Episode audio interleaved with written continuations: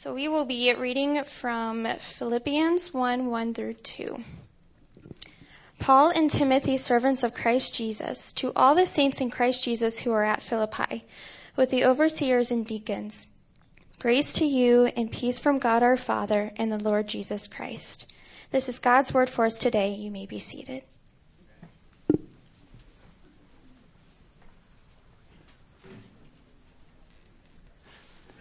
Good morning. It is great to be with you this morning, and Merry Christmas and Happy Holidays.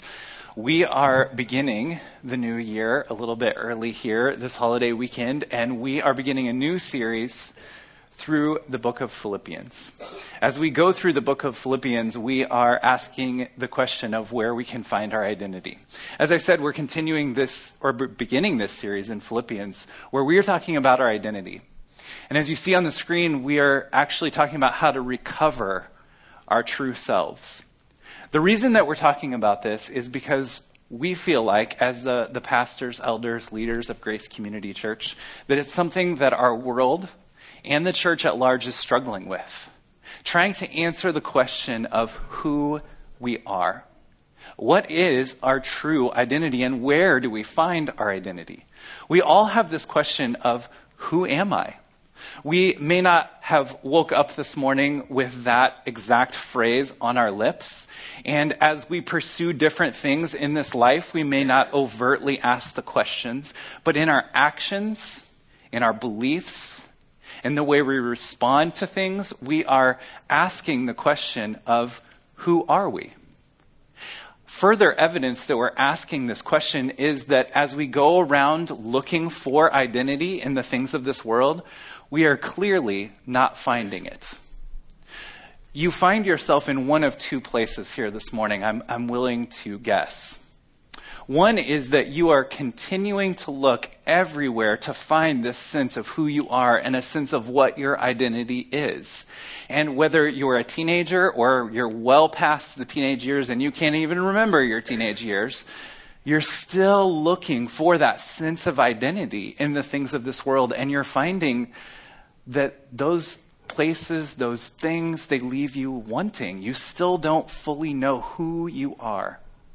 Or you may find yourself in the boat that you have found your identity. Maybe you're one of these people that knew what they wanted to be when they grew up in junior high or high school. Or maybe you're someone that has poured your entire life into your career, your education, your relationships, your kids, and you feel like you've found that sense of identity at the end of the day, you still find yourself in need. And you're still asking the question, who am I? Or is this all there is? Maybe that's you this morning. Ultimately, we believe here at Grace that the Bible teaches that we haven't found the answer to who we are and we haven't found our true identity because we are looking in the wrong places we are ultimately asking the wrong question of the wrong sources and the wrong people, and we are inevitably getting wrong answer. So, what is the right question? The right question is who are we? Who are we? I mean two different things by this. First off, who are we collectively as humans? Who are we not just as an individual question, but what are humans for? What is our purpose? What is our identity in this world? And then who are we collectively as we sit here today? Why are we here? Why are we here in a church? Why are we here talking about Jesus? Why are we learning from God's word over the next 14 weeks? Specifically, as the people and body and church of God, who are we? We believe that the Bible has answers to each of these questions. And over the next 14 weeks, we are going to go through the book of Philippians, and we will look at this one specific book and ultimately to the gospel to answer the question of who are we. Would you pray with me to that end? Father, we thank you for this opportunity to open your word. Thank you for this opportunity to worship you. God, thank you that you've spoken through your word and your spirit and your people. And God, we desire to hear from you today. God, wherever we find ourselves this morning, God, whether we weekly come to this church, whether we're visiting and we go to another church, whether we have not been to church all year, God, we want to hear from you, and we pray that you would speak to each one individually. God, I don't know everyone here this morning, but you do. God, I believe you have a specific word for each one of us. And God, I pray that as we open up your word, not only this morning, but for the next 14 weeks through the book of Philippians, that we would see who we really are. God, whether we consider ourselves a Jesus follower today or not, I pray that over the course of this series that we would see who Jesus is. We would see the answer to who we are. And we would find our identity in who God says we are. In Jesus' name, amen. This morning we're going to give a, a fairly, I almost said brief, but that would be lying. It's not a brief introduction. We're going to take a good chunk of the sermon this morning to do an introduction to this book because it's important, the backstory of how this book of Philippians came about. And then we're going to take a look at the first two verses as was read this morning. And we're not only going to get a sense for how the book starts, but we're going to get a sense of what the whole book is about and begin to answer that question of who we are and where can we find our identity. Philippians is written to a church in a, a, town called Philippi, and it was the biggest city in Macedonia, which you've probably heard of before. Philippians is written to this church, and this church was started by a few people that we're going to meet today, as well as the Apostle Paul. We often think about the Apostle Paul as an apostle, a, a disciple of, of Jesus, a, a missionary, or a pastor. We don't often think of him as a church planter. And in fact, when we think of the word church planting, we think of something maybe modern or new or a church planting movement that has taken off over the last 20 or 30 years. But church planting is really a 2,000 year old business.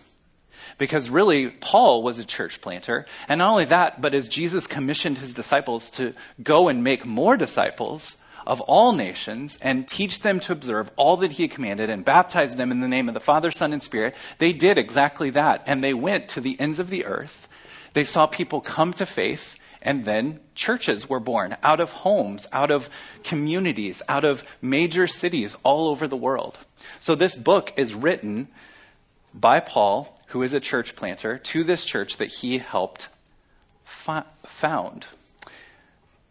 He has, the Apostle Paul, he has all of those titles, but primarily he planted churches. We should never think about missions and church planting as two separate things. Often we do. We think about people who are missionaries who go to other countries to tell people about Jesus. Then we think about church plants, and we have a certain context for that. In fact, here at Grace, that's language that we know because we have planted churches out of this church. Primarily, I am the staff pastor at our downtown congregation in downtown Iowa City. We have planted other churches out of this church. There's a lot of reasons for planting churches. There's a lot of ways that churches, churches are planted in this world. One way that has been very popular is they are planted based on market research. They're planted based on where are there growing communities, where are there lots of people, where are there not enough churches, and let's plant one there because it seems to be growing and people will need a church. That's one way to plant a church. Another way to plant a church is that one church gets too big and they need more space. And for whatever reason, they decide that planting a new church or having a satellite church is the way to go about handling that logistic, that pragmatic concern. The downtown church started eight and a half years ago, and the primary reason that it started is because there was a group of people in Iowa City that were meeting in biblical community that were having trouble physically getting here to North Liberty. North Liberty is just a few miles from Iowa City, but there's no bus that goes from Iowa City to North Liberty. So if students or other young professionals did not have a car, North Liberty was on the moon for them. They couldn't get here. So eight and a half years ago, we planted the church in downtown Iowa City. There's a lot of reasons that a church is planted, there's a lot of ways that the church is planted. Before we open up the book of Philippians, I'd like you to turn with me to Acts chapter 16. Philippi and this letter to the Philippians is unique in that we have a whole backstory of how this church got started. And it's instructive to us today. It doesn't just tickle some intellectual curiosity, But it will really help us understand the rest of the book of Philippians if we see how this church was started. There's an entire chapter in the book of Acts that lays out the founding of the church in Philippi. So we're just going to do a brief overview of what happens in Acts chapter 16. Look with me at verses 9 and 10. And a vision appeared to Paul in the night. A man of Macedonia was standing there, urging him and saying, Come over to Macedonia and help us. And when Paul had seen the vision, immediately we sought to go to Macedonia, concluding that God had called us to preach the gospel to them. As I said earlier, when Jesus told his disciples to go and make disciples to the ends of the earth, we see in the book of Acts that that takes place. The disciples and then apostles and people that were followers of Jesus, people that were converted like Paul, they take the gospels to the to, to, the ends of the earth. And sometimes they go there for pragmatic reasons to certain places. But here, as we see, Paul sees in a vision go to Macedonia, preach the gospel. So Paul takes a group of people and they go to Macedonia, they go to Philippi specifically, and they preach the gospel. And they meet a number of people, but Acts chapter 16 points out three specific people that they meet along the way. In verses 11 through 15, we see that they go out of the city and they go down to the riverside, and what they expect to find is what the author of Acts tells us is a place of prayer. Now, from history, we know that what they were looking for is that they were looking for a synagogue. They were looking for Jews that were followers of Jesus that would gather together. So, in this time, in order to have a synagogue, you had to have 10 Jewish men that would faithfully go to one location, even if there wasn't a building. There usually wasn't a building. 10 faithful Jewish men would gather together they would pray together, and other believers would come around them and they would have a, a, prayer service at the riverside and presumably baptize folks in the river. So these folks would gather together, and that would be called a place of prayer. So Paul and these other men expect to find the same thing in Philippi because Philippi is the largest, most important city in Macedonia. But what they find when they go to the riverside is a few women gathered at the river. A few women had gathered together and were praying. One of these women, we learn her name, and her name was Lydia. We see here in the story that Lydia was probably very wealthy. She has a household, as we'll find out later. She is also uh, a seller of fine fabrics, and she comes from Asia. And in fact, an a region of Asia that is known for this certain purple fabric that wealthy people like to make things out of. And Lydia, we read in the story, hears the gospel, responds to the gospel, and her and her entire household are baptized. So we see this woman who is wealthy and has influence and has means hears the gospel, responds to the gospel, and her household comes to faith. Next, as they are walking along, they meet a group of people and they meet a little girl, a slave girl, is what we're told. And this girl has a gift. It, she has a gift of divination. She can hear from the spiritual realm. And as they are walking through, this girl, it says repeatedly, is saying, Believe these men, meaning Paul and the other apostles, believe these men because they are telling you the way of salvation. And it says day after day she would say the same thing. So she's following around, and through her spiritual gifting that she has, she is actually seeing the truth of the gospel and proclaiming the truth of the gospel before she is even delivered from slavery or this demonic gift that she has. It's a strange story. And then, to get even more strange, we're told that Paul prays and heals her of this demonic presence, but do you see the motivation for it? Look in the text in verses 16 through 18. What does it say Paul was? Annoyed. Paul was annoyed that this woman, day after day after day, was saying the same thing. He prays, this woman is delivered, this little girl is delivered from this demonic presence. She becomes a follower of Jesus, and she's delivered from her life of slavery. So now we have a young, possessed, owned by other people slave girl delivered from spiritual forces and human forces. She gives her life to Jesus. But there are ramifications from this. The men that owned this slave girl were upset because she had a gift and they were making money off of her gift, off of her fortune telling, off of her spiritual insights. So these men grab Paul and the other apostles and they throw them in jail for taking away their way of making money. So Paul and the other apostles are in jail. And as they are in jail, they are worshiping God, and an earthquake happens. The jail cell comes open, their chains are broken off, and they are delivered from the jail cell. And as they do, a jailer stops and he is ready to take his own life because he is going to be held accountable for these prisoners being set free. And in that moment, Paul reaches out, shares the gospel with him, and then this jailer gives his life to Jesus and begins following Jesus. So here we see in Philippi, this major city in Macedonia, we see three people from three different ethnicities, from three different socioeconomic status, begin to follow Jesus. They are delivered from physical ailments, they are delivered from their social situation, they are delivered from other masters, and they are given a new life as they follow Jesus. So, what do we learn from this story? What do we learn about how this church is planted, but also how other churches are planted as well? Number one, God builds his church. Do you see in this story that Paul and the apostles were told to just go? And so they went, and nothing went according to their plan?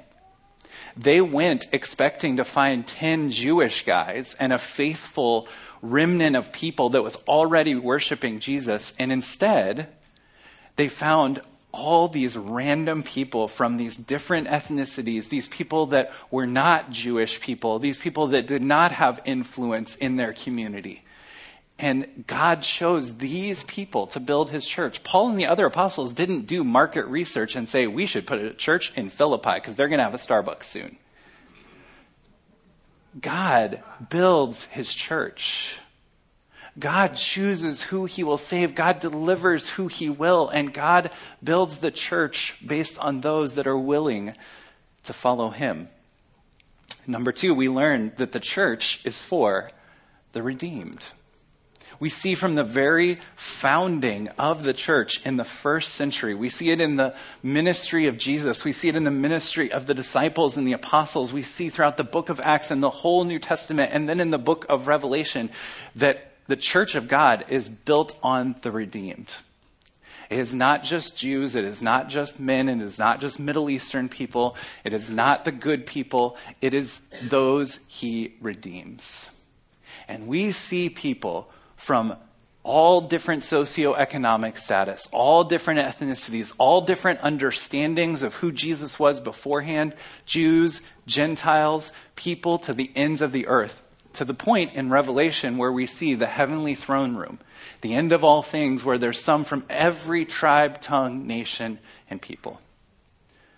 The church is for the redeemed. We just celebrated Christmas and the angel's message to the shepherds? What did they say to those lowly shepherds? They said, We have good news of great joy that's for all people. We see that the church in Philippi was founded by those that God chose and redeemed. And ultimately, we learn that it is God who does the saving. Let's think through Paul and the other apostles, their ministry strategy, quote unquote, as they went to Philippi. They didn't do market research, they didn't plan this out in advance. Paul saw in a vision that they were supposed to go. They didn't find what they thought they were going to find. Paul was greatly annoyed at this girl, so he delivered her from her demonic presence. Not exactly a great ministry strategy. But God does the saving. In fact, in the story of Lydia, we read, We began to speak, and God opened her heart. It's God who does the saving. We opened our lips, and God does the work. We open our lips, and God opens people's hearts. This is not only how the church in Philippi was started, this is how churches are started. This is what the people of God looks like. It's God building his church. It's people that are redeemed, and the thing they have in common is their redemption. And it's God who does the saving of the people in the church and those who will be in the church. So now that we know the backstory, we can take a look at the first two verses of Philippians chapter 1. Would you turn there with me? Philippians chapter 1. This sets up what the church in Philippi looks like. And then the first two verses lay a foundation for us that we will continue to build off of as we look at the themes in the book of Philippians. So, Philippians chapter 1. Paul and Timothy, servants of Christ Jesus, to all the saints in Christ Jesus who are at Philippi, with the overseers and deacons, grace to you and peace from God our Father and the Lord Jesus Christ. We are talking about in this book recovering our identity. So, what do we learn about recovering our identity from these first two verses? Number one, Paul and Timothy consider themselves servants of Christ Jesus. This language is used by Paul over and over and over again. We are servants. We are slaves. We are bond servants. We are slaves for Christ. Catch it as we read Philippians. Catch it as you read the New Testament. Paul considers himself a servant and he encourages the church to be a servant we are going to see in Philippians chapter 2 that actually Jesus went first in serving his church. And now we are called to be servants of Christ Jesus. Where do you get your identity from as a Christian? In fact, why do you say you're a Christian to begin with? Is it because of where you go to church? Is it because of a creed you assent to? Is it because of something that you believe cognitively?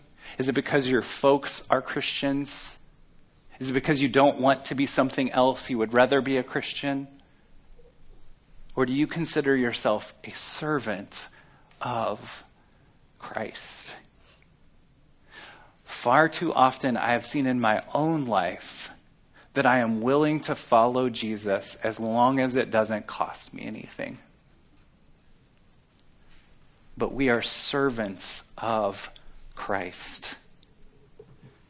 Paul and Timothy considered themselves servants, and they want to tell the church in Philippi, and they want to tell the church in North Liberty, and they want to tell the church in downtown Iowa City that you are first and foremost servants of Christ. We're going to unpack that in multiple messages throughout the book of Philippians. Number two, what do we learn? The church is made up of saints. To all the saints, in Christ Jesus. That word saint, what comes to your mind when you think of the word saint? You might think of a certain football team in New Orleans, if you're an NFL fan. You may think of the Catholic Church. You may think of someone who has performed a miracle in the past, so they are given sainthood now. You may think of it as just a good person. We say that someone is a saint if we think they've done no wrong, if we think they always walk the straight and narrow, if they don't get in trouble. Well, they're, they're a saint. Or we use it as a pejorative or a sarcastic. But the Bible, and Paul in particular, has a different way of using this word saint. To all the saints who are in Christ Jesus, Paul calls those who are in Christ Jesus saints. Here in Philippians, we read a book that has no accusation against the church. It's actually unique in the New Testament. It's the only New Testament epistle with no accusation against the church and no theological correction in it. It's very encouraging. In Corinthians, we get something very different. where Paul sees a church that's a mess, where Paul sees a church that should be on Jerry Springer, not in the Bible. But you know what Paul calls that church? Saints. He is using this word saint not based on their performance, but based on their position. Their position is in Christ. Brothers, sisters, friends, if we read this book and see it as a checklist or a New Year's resolution, we are off on the wrong foot already. We can be called a saint. We can be seen as holy. We can be called good by a holy God because we are in Christ. This is where we find our identity. We can't find our identity in our goodness. We can't find our identity in our own purity and our sainthood, in our moral perfection, in us doing, checking all the boxes, uh, on us accomplishing our Bible reading plan again this year. We can only find our identity in Christ. Jesus even says that if your righteousness surpasses even that of the Pharisees, you have nothing to brag about because then you're just going to judge other people. Even our acts of repentance are stained by our own sin, our own selfishness, our own ego. The church is made up of saints because they are called saints because they are in Christ. Third, what do we see in these first two verses? Those that have received grace can have peace. It's a huge theme of this book, the idea of peace. Where can we find peace? Where can we find peace in a troubled time? Where can we find peace when the world has lost their sense of peace? Where can we find peace when the circumstances are not good? How can a weary world rejoice? We are a weary world right now. For the first time in my lifetime, the entire world is weary due to a pandemic and all the collateral damage that has come from it. We are weary. How can we rejoice? How can we have peace? As I said earlier, some of us know that we are on an endless search to find our identity. Others of us think we have found it but at the end of the day, we know it's a house of cards. We know it's built on a foundation of sand. We're weary from the rat race. We keep grabbing on for peace and think that one more dollar or one more vacation or one more day off or one more relationship will give us peace, and it doesn't. It doesn't. Those that have received grace can have peace. And this is not just some big idea, themes, or an abstract concept that Paul is writing about. Philippians, like so many books in the New Testament, are written from a place of suffering, are written from a place of margins, are written from a place of being in jail the more Paul presses into the fact that he is in Christ and the more he shares the good news of the gospel, the more he suffers. And he also talks more and more about peace. Paul has experienced the peace that only comes from being in Christ, and now he wants to share that with the church in Philippi, and he wants to share it with us, and he wants us to experience it on a daily basis. Number four, Jesus is the cornerstone of the church. Look in these two short verses. We are servants of Christ Jesus. We are in Christ Jesus. He wants us to experience grace and peace from God our Father and the Lord Jesus Christ. Jesus is the cornerstone of the church. He is the one that the church is built on our lives, if we consider ourselves to be a Jesus follower, our lives and our church's success rests on how much we stand upon Jesus and what he has done. No pandemic, no spiritual forces, no political decisions that are made can impact or shake the church's peace if we are standing on Jesus. When we lose our peace as an individual or when we lose our peace as a collective people, we know we are not standing on Jesus. Because if Jesus is the cornerstone, we have a firm foundation. If at any moment we feel like our foundations are shifting and we don't have peace, we can know we have moved off of Jesus as the cornerstone and we have built our own foundation for ourselves. And it's sinking sand. Jesus himself tells us that. Ephesians 2 19 through 22 says, So then, you are no longer strangers and aliens, but you are fellow citizens with the saints and members of the household of God, built on the foundation of the apostles and prophets, Christ Jesus himself being the cornerstone, in whom the whole structure being joined together grows into a holy temple in the Lord. In him you also are being built together into a dwelling place for God by the Spirit. This is what the church of God looks like. Those who are in Christ, standing on the cornerstone of who Christ is, doing what he says to do, and going and making disciples. And what does it say here? That kind of church is a dwelling place for the Spirit of God. We just went through our Advent series, Encountering the Holy Spirit, where we talked about who the Holy Spirit is, what he does, how to be led by the Spirit, when we stand on the cornerstone of Jesus and we do what he says and we go and make disciples of all nations, the Spirit fills the church. That's what we need in the new year, and that's what we need in our lives. So, based on the backstory of the church in Philippi and based on these first two verses, how can we answer the question of who we are. We're going to see as we go through this series that we are partners in the gospel. We are going to see that we are those willing to give our very lives for Christ and his kingdom. We are going to see how we can have the mind of Christ and we can treat others accordingly as we serve. We are going to see that we are those who God is bringing about the will and the work in our lives. We are going to see how we can count everything as loss, rubbish compared to knowing Christ.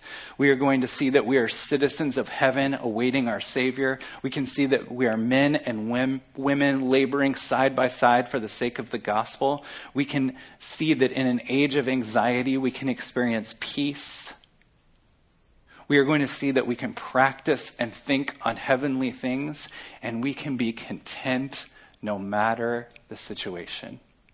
This is where we find our identity. When we are in Christ and we stand on Jesus as our firm cornerstone, we can experience this kind of life. And over the next 14 weeks, we're going to take a look at what life in Christ as His church looks like. Philippians, like so many books, ends with a benediction. A benediction is a good word spoken. And Paul can end each book of the Bible. And we can end each service with a good word. Because though we may be weary, and though we may still live in this body of flesh, we can experience peace we can experience a true identity in who God says we are. And we can leave each time reading the word, we can leave each service, we can lay our heads down on our pillow at night, and we can find our peace in Him. This is what the church of God looks like. Often, our idea of what the church is and what it is for comes from the wrong places. The church is not a club based on personal preferences. The church is not a group of people that all agree on everything. That's a special interest group or a lobbying group. That's not the church of God. But the church of God is a temple for the living God. It's a group of people, just like the church in Philippi, that comes from multiple ethnicities, speaks multiple languages, different socioeconomic status, but they've found hope and identity in who Jesus is, and they come together, built on Jesus, and the Spirit fills it. We are planted by the Lord for the display of His splendor and glory. Who are we? We are blood bought sinners who exist to bring Him glory by sharing the good news of who He is and what He has done on this side of heaven. So, who is the church? We're going to keep going back to these three themes. The church of God are partners for the sake of the gospel, sufferers for the sake of the gospel, and those that find their identity in Christ alone. I want to take a few moments here to give you some tips on how to get the most out of this series as we go through it. The first thing that I would like to ask is Are you in Christ? Yes. Thank you. Amen. Fantastic. That may not be the same for all of us. Over the next four weeks, or 14 weeks, over the next 14 weeks, we're going to be talking about what a life in Christ looks like. But if you are not in Christ, it's going to be a bummer of a 14 weeks. Because if we are not in Christ, there is no peace. There is no identity. Your identity is a moving target, and you're not going to find it in the things of this world.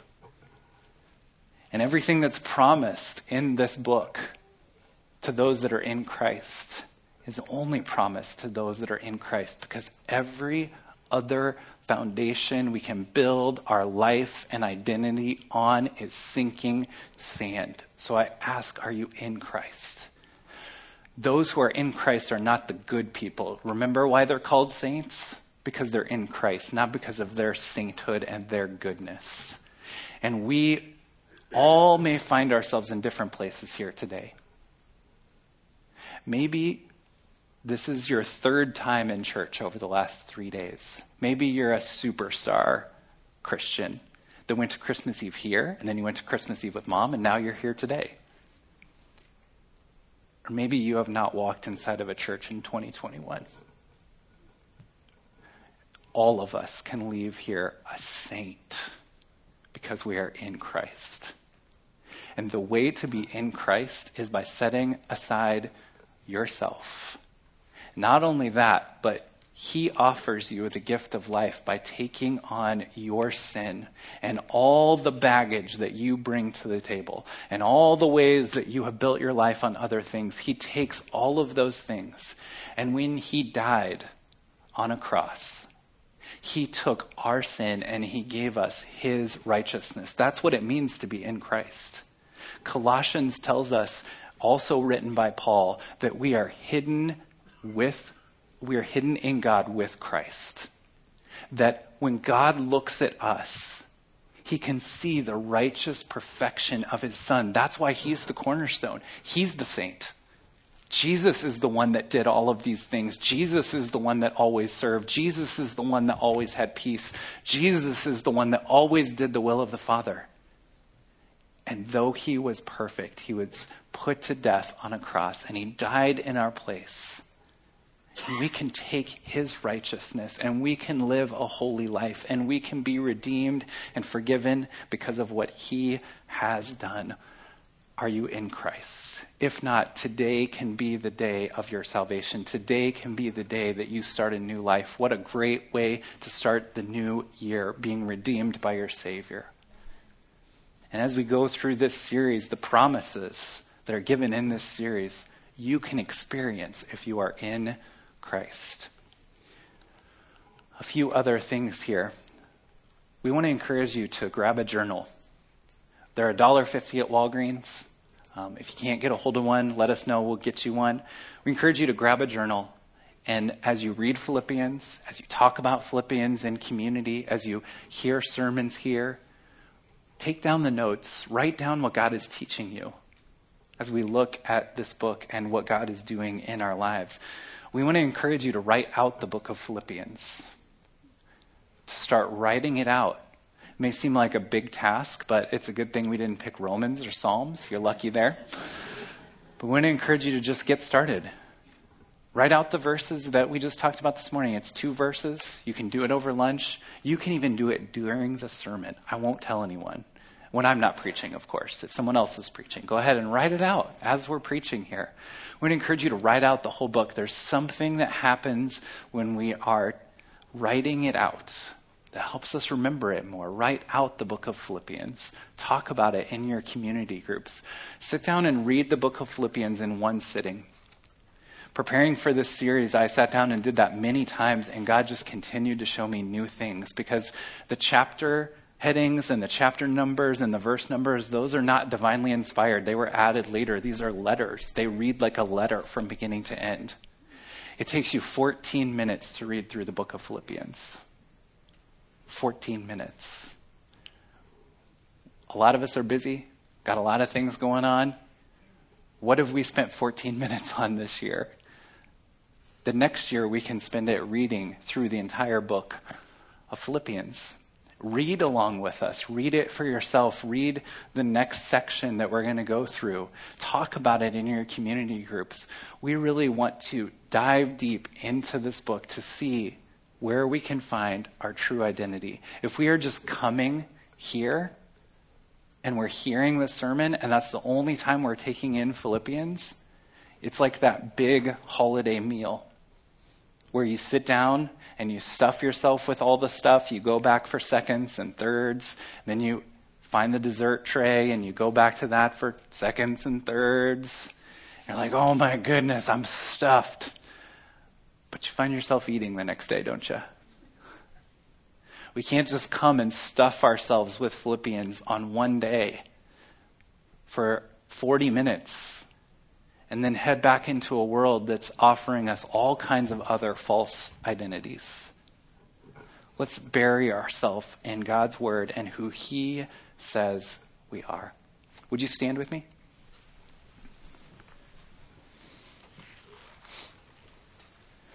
I want to close by praying for you, by praying for us, and by sending you out with a good word this morning. Would you pray with me?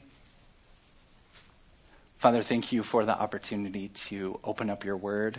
God, we want to be people of the word. We want to be people that find their identity in you because the world is offering us all kinds of other identities.